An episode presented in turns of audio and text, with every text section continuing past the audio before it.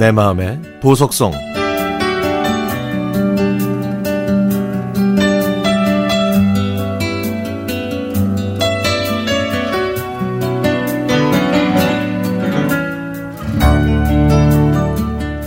저에게 가장 소중한 물건은요 바로 기타입니다.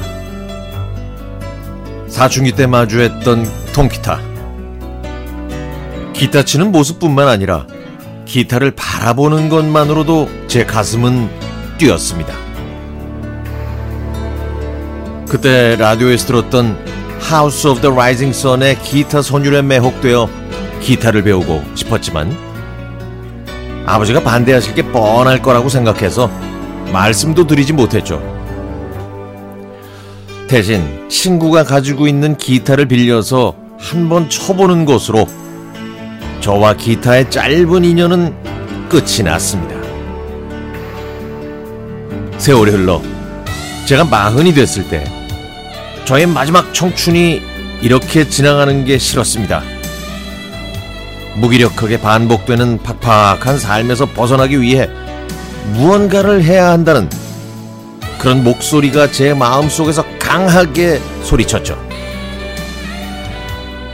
새로운 일에 도전해보고 싶어서 저는 피아노 학원을 찾았는데 피아노 학원 원장 선생님께서 저에게 좀 늦지 않았냐고 되묻는 바람에 어렵게 낸 제 용기는 한순간에 무너졌습니다.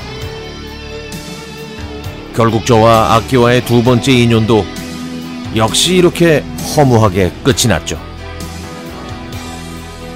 퇴직하고 여유 시간이 많아지자 어린 시절 꿈이었던 기타를 배우고 싶은 욕구가 꿈틀댔습니다. 저는 기타 동아리에 가입해서 손가락 끝이 아프도록 코드를 잡았지만 무딘 손으로 하는 연습은 별 진전이 없었죠. 나이 탓도 해봤고 세상에 쉬운 일이 어디 있냐고 저를 위로했지만 중급반 회원들의 연주가 좋아질수록 제 마음은 급하게 요동쳤습니다. 결국 그만둬야 하나? 고민이 밀려오는 동시에 기타는 6개월이 고비라고 하니 언젠가 멋지고 신나게 연주할 날을 그려보며 버티기로 했죠.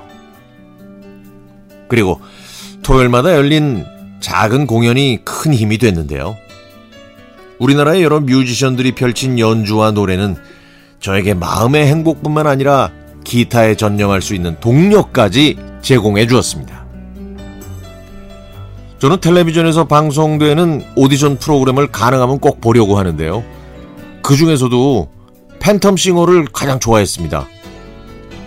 사람들이 인간의 목소리가 최고의 악기라고 하는데 이 프로그램은 그 말이 틀리지 않았음을 증명해 주었죠. 그럼 사람의 목소리와 가장 닮은 악기는 무엇일까 생각해 봤더니 많은 사람들이 첼로와 바이올린을 꼽더군요. 이 악기를 모두 포함한 오케스트라는 목관악기, 금관악기, 타악기, 현악기가 한데 모인 오케스트라라는 전체가 하나의 큰 악기죠. 베토벤이 기타는 작은 오케스트라다라고 말했다는 그 기타가 내는 화음과 분위기는 아 정말 좋습니다. 최소한 저한테는 기타가 최고의 악기죠. 기타 배운 지 3년이 됐습니다. 이젠 고즈넉한 오전에는 아르페지오 주법으로 7080 시절을 노래하고 한가한 오후에는 활기찬 스트로크로 둥지와 젊은 연인들을 부르죠. 그리고 비 내리는 봄날에는 찻잔의 멜로디를 뜯고요. 바람 부는 저녁에는 너의 의미를 부릅니다.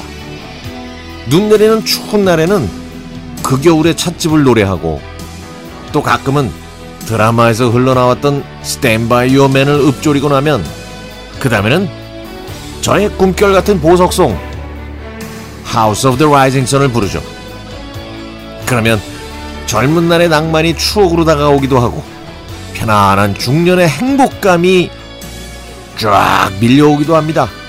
그리고요 마음의 위로 그건 덤이랍니다.